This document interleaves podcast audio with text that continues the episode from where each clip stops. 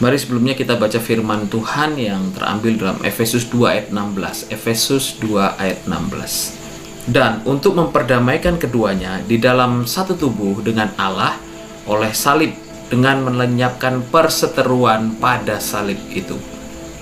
Kemudian kita baca lagi Filipi 3 ayat 18 mengatakan karena seperti yang telah kerap kali kukatakan kepadamu dan yang kunyatakan pula sekarang sambil menangis banyak orang yang hidup sebagai seteru salib Kristus. Dan yang terakhir 2 Korintus 5 ayat 20 mengatakan jadi kami ini adalah utusan-utusan Kristus.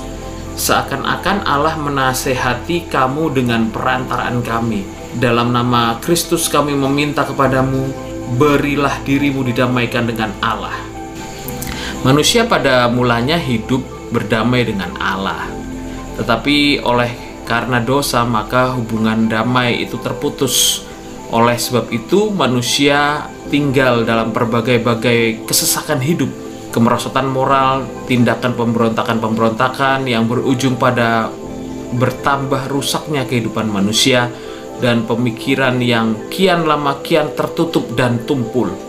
Putusnya jalur damai antara manusia dengan Allah membuat pasokan kebutuhan manusia itu terhenti baik itu mental, spiritual maupun kebutuhan jasmani. Tanah yang didiami manusia pun dikutuk karena pemberontakan manusia. Dan manusia harus mengusahakannya dengan berpeluh untuk mendapatkan hasil. Sampai kematian Kristus ya sampai kematian Kristus pusat dari rencana Allah untuk tujuan mulia Tuhan yaitu pendamaian melalui Kristus tiada jalan lain yang disediakan untuk memulihkan hubungan itu tanpa melalui Kristus. Kristuslah yang menjadi jawaban untuk mengakhiri perseteruan manusia dengan Allah. Injil Kristus mengajarkan bahwa keselamatan adalah karya Allah yang dianugerahkan kepada manusia berdosa. Sedangkan Injil lain boleh juga dipahami adalah ajaran lain mengajarkan bahwa keselamatan adalah karya manusia hanya karya manusia. Injil Kristus mengajarkan bahwa Yesus adalah satu-satunya juru selamat, satu-satunya pengantara. Sedangkan Injil lain mengajarkan bahwa ada banyak pengantara dan ada banyak juru selamat. Injil Kristus mengajarkan bahwa karena imanlah engkau diselamatkan. Ada pula ajaran lain yang mengajarkan bahwa karena iman dan perbuatan. Bagi kekristenan, keselamatan itu adalah benar-benar anugerah, pemberian Tuhan karena iman adalah muncul dari pendengaran akan firman, tetapi tidak ada yang dapat mengerti firman Tuhan jika tidak dari pihak Allah yang terlebih dahulu berinisiatif untuk membukakannya. Jadi perbuatan tidak akan menyelamatkan kita, itu iman kita. Tapi iman kepada Kristus yang akan menyelamatkan kita.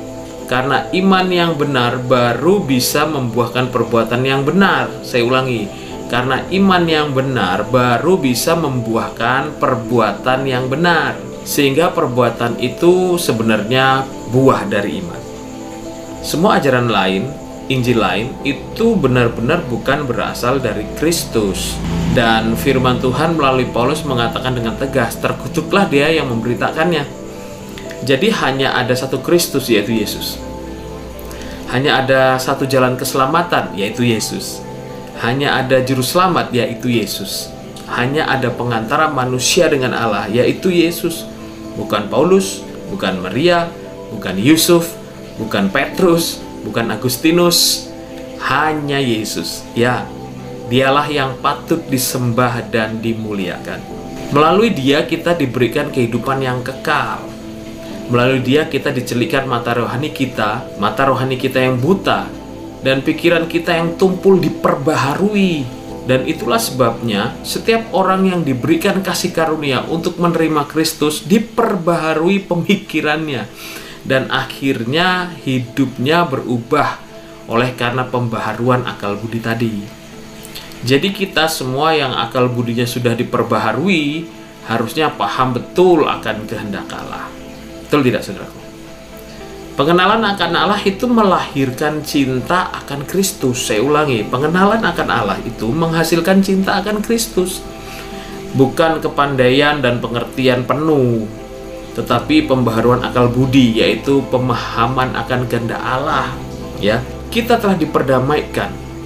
Kita telah dicelikkan dan diperbaharui. Sekarang kita mengerti akan kehendak Allah. Apa itu kehendak Allah? Yaitu membawa pesan damai. Apa itu pesan damai? Pesan damai adalah berita atau pesan Injil. Kita harus mengembalikan diri kita yaitu sebagai gereja Tuhan untuk menyampaikan kabar sukacita kepada semua orang.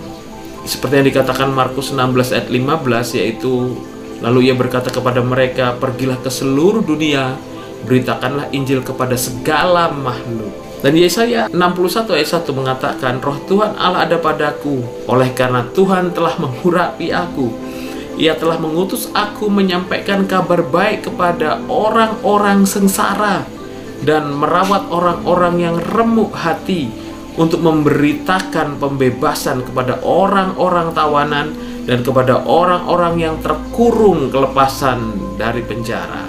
Penginjilan adalah amanat agung, saudaraku. Kita diberikan pengertian dan pengertian itu adalah perlengkapan kita yang digunakan sebagai dasar dalam hidup kita sendiri, tetapi juga sebagai perlengkapan kita untuk menyampaikan perkataan Tuhan. Kalau kita punya banyak pilihan, baiklah, oke, nggak masalah. Kalau hari ini kita mau makan apa, itu pilihan dan sah-sah saja. Tetapi baca firman Tuhan tiap hari itu bukan pilihan, tapi kewajiban. Kalau kita pulang ibadah, mau ke mana, banyak pilihan, itu oke saja. Tetapi ke gereja dan belajar firman itu kewajiban dan tidak bisa ditawar-tawar. Kalau kita jalan-jalan kumpul-kumpul itu oke-oke, wajar itu. Tetapi memberitakan Injil itu bukan pilihan bagi orang-orang Kristen. Itu amanat, itu tugas, tanggung jawab kita. Jadi bijaksanalah dan jangan memanipulasi kehendak Allah dalam pemikiran kita sendiri.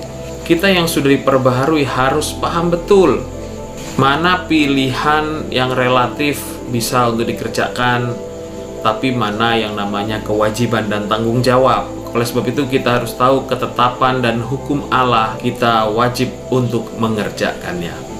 Kita diperdamaikan Kristus sekaligus kita sebagai pembawa damai Kristus semoga firman Tuhan ini mencerahkan kehidupan kita Tuhan Yesus memberkati Anda.